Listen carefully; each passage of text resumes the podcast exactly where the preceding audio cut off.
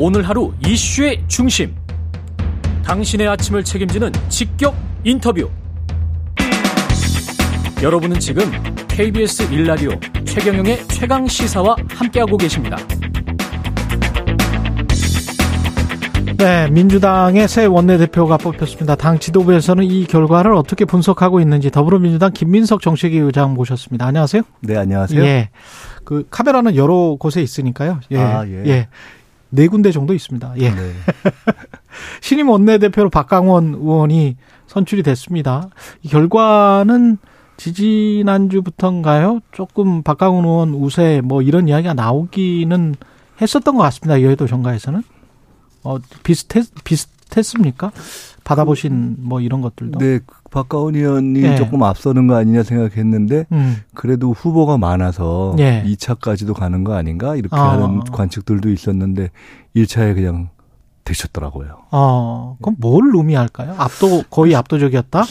그렇게까지는 모르겠어요. 표를 모르니까 예. 압도적이었다까지는 모르겠는데 이제 상대적으로 이번에는 흔히 이야기하는 뭐 개파나 진영 또는 그런 정치적 이슈가 확 부상을 안 한 음. 선거였거든요. 예. 상대적으로 개인의 어떤 그간의 스킨십이나 개인기 이런 것들이 좀 많이 작동을 한 거 아닌가 싶은데 박강원 의원께서 뭐 흔히 이야기하는 재수 프리미엄 아. 두번 나오면 근데 뭐 아, 꼭 그것 때문만은 아니고 이제 워낙 원만하시고 아. 어 그리고 이제 전체적으로 아까 말씀처럼 이게 어떤 정치적 이슈로 확 이렇게 각이 서는 그런 내부 선거가 아니었기 때문에 음. 박강원 의원이 오랫동안 이렇게 의원들을 많이 접촉해 오신 것이 굉장히 플러스가 된 것 같다 이런 생각을 하고 있습니다. 그 박강호 의원도 KBS와의 인터뷰에서 비명, 친명으로 나누는 거는 언론의 자의적인 해석인 것 같다 그런 말을 하기는 했습니다만은 이번에는 그런 면이 크죠. 왜냐하면 후보들이 다 가령 지난 대선 때 딱 이재명 당시 후보를 도운 그 캠프에 속했던 분들이 없잖아요. 예. 그러니까 그 잣대로 나누기가 좀 애매하죠, 사실은. 그런데 박강원 의원은 그때 에, 이낙연 캠프에 딱 있긴 했던 분이잖아요. 그거는 네. 다른 분들 중에도 그런 분이 있었죠. 아, 그렇, 예. 그렇군요. 네. 예. 사실은 아마 예. 홍표 의원도 그랬을 음, 겁니다. 예. 음. 근데 이제 그럼에도 불구하고 박강원 의원이 대표로 선출된 데 대해서 현 지도부에 대한 어떤 불만의 결과다. 이렇게 해석하는 언론의 시각은 어떻게 생각하세요? 뭐 시각이라는 건 이런 시각도 이런 있고 저런 시각도 있는 거니까요. 예, 그걸 뭐 해석하기 나름이겠죠. 예. 그 전에 이제 돈봉투 의혹이 있었기 때문에 이거 쇄신 의원총회를 열겠다라고 했는데 의원총회를 열어서 어떤 뭐 제도적으로 뭘 고치고 진상 조사를 하고 뭐 이렇게 할 수가 있습니까 어떻게? 의총을 여는 것은 이제 저희가 요 문제만 놓고 논의하는 의총을 못 열었으니까 예. 어, 이제 그 그에 대해서 논의를 하시겠다는 뜻으로 보여지고 의미가 있다고 보고요. 음. 의총이 진상 조사를 하거나 이런 것에 적합한 틀은 아니니까요. 음. 그리고 진상 조사 문제는 이미 상당히 다양한 어 의원들이 다양한 방식으로 논의를 했는데 예. 어, 그 문제에 대해서는 그 어느 정도는 일단락이 된 거 아닌가 싶습니다. 새로운 상황이 발생하기 전에는 음. 왜냐하면 당내에서 그걸 하려고 하- 하는 논의도 상당히 있었는데 지도부도 굉장히 적극적으로 검토를 했었고 근데 예. 그 시점쯤에 이미 이제 상대당에서 그걸 셀프 조사하지 마라 뭐 이런 얘기도 나오고 했기 때문에 음. 했어도 또 시비가 있었을 거고요. 그리고 음. 실제로 저희들이 잘 모르고 음. 예, 이게 지금 뭐 어떻게 된 건지. 그러니까 예. 당장 검찰 수사 자체도 입구에서 지금 막혀 있기 때문에 예. 현실적으로는 검찰이 좀 내놔야 예. 뭐 진도가 나갈 수 있는 것이 사실 뭐, 뭘 어떻게 뭐 리스트라고 하는 것도 워낙 여러 버전이 돌아다니기 그렇죠, 때문에 그렇죠. 뭐알 수도 없고 그래서 그 진상조사는 좀 한계가 명료하겠다 하는 것이 대부분 인식이 좀 있는 것 같습니다. 예. 그러면 그렇다고 뭐 어떤 분들은 뭐 전원이 하자 뭐 이렇게 하는데 뭐 아예 내용을 모르는 사람 뭐 조사한다는 게 무슨 의미가 있겠어요. 그러면 검찰에서 조사가 되면 명단이 나오면 그 사람들한테 다시 한번 확인하는 그런 과정밖에 안 되는 겁니까? 아니 그건 뭐 확인 여부가 아니라 네. 검찰이 명확한 증거를 가지고 뭘 하면 그건 그에 따른 절차가 법적 절차가 쭉쭉쭉 되지 않겠어요? 예. 이제 오히려 그것이 뭐가 명료한 상황이 되면 음. 그때 아, 정치적 책임을 어떻게 할 건가 하는 문제는 그렇겠죠. 있을 수 있죠. 예. 이번에 이제 송영길 대표의 경우도 사실은 현재까지 본인의 음. 이 입장으로는 아, 내용 자체를 잘 모른다는 거 아닙니까? 이제 음. 그럼에도 불구하고 송영길 캠프에서 생긴 일이라는 성격은 있으니까 음.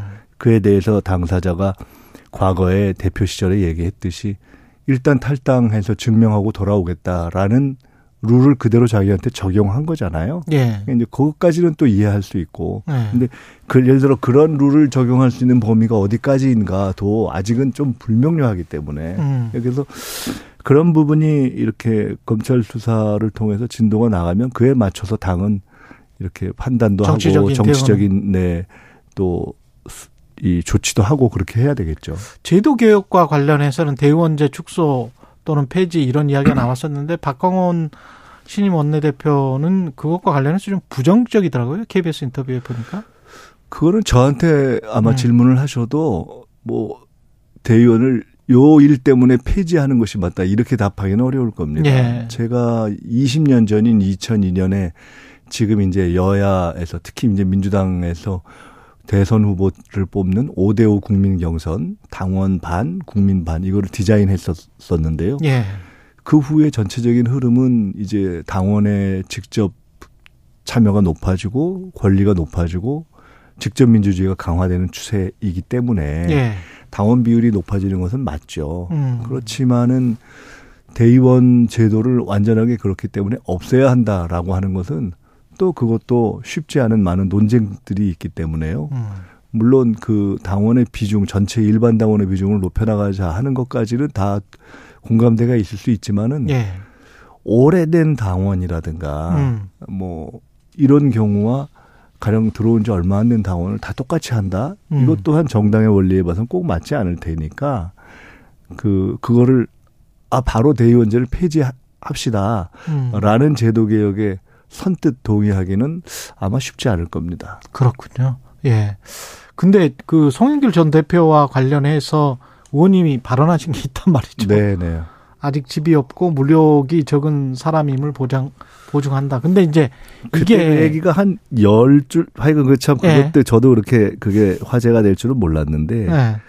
어, 대부분의 내용이 아까 말씀하신 탈당해서 증명하고 돌아온다는 룰을 실천한 것의 의미를 이제 부여하고, 음. 그다음에 이제 묘래 파리에 갈 때 본인이 기자회견에서도 밝혔던데, 뭐 공부하는 얘기를 쭉 해서 아, 음. 공부를 워낙 열심히 하는 사람이다 이런 얘기를 하고 이제 붙였던 것이 마치 사족처럼 된 것 같습니다. 예.